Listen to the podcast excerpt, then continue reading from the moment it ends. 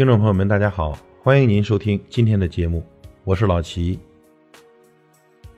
大家都在忙，为了生活奔忙，为了赚钱奔忙。那么，我们赚钱的目的到底是为了什么呢？相信啊，一百个人会有一百种回答。想养家、糊口、过日子，让生活变得更美好。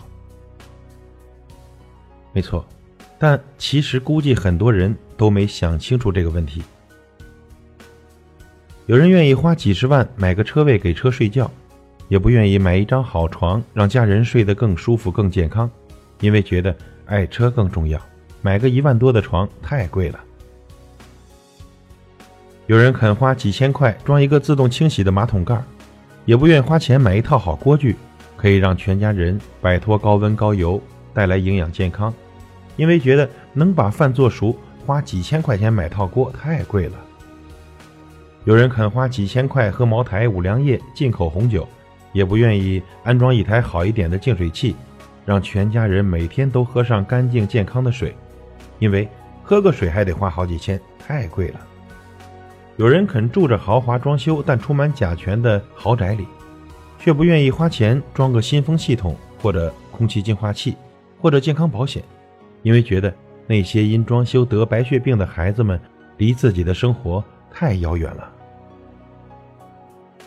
肯花几千块钱每个月保养自己的奔驰宝马，也不愿意买点营养品保养下自己的身体，因为觉得开个漂亮的车比臃肿的身体棒多了。直到大病临头，四处求医问药，也挽救不了自己的生命，也不愿意平时多预防、多锻炼、均衡营养，因为觉得天天做保健太麻烦了。有人肯送小朋友去医院打针吃药治疗反复的感冒，也不愿想想如何可以提升一下孩子的免疫力，因为觉得病了去了医院就好了，宁可每个月花费大笔开支给孩子报各种补习班。也不愿意抽出时间多陪陪孩子，让孩子能更加健康的成长。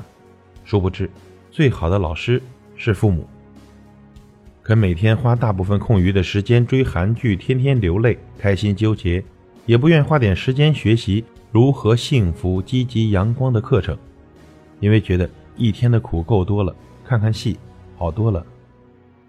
肯天天守着孩子学钢琴、学艺术、奥数。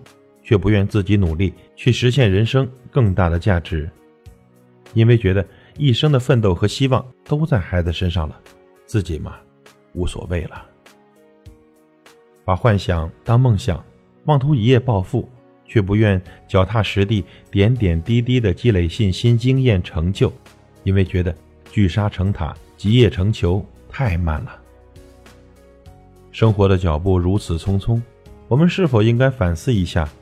赚钱到底是为了什么呢？祝您幸福，感谢您的收听，我是老齐，再会。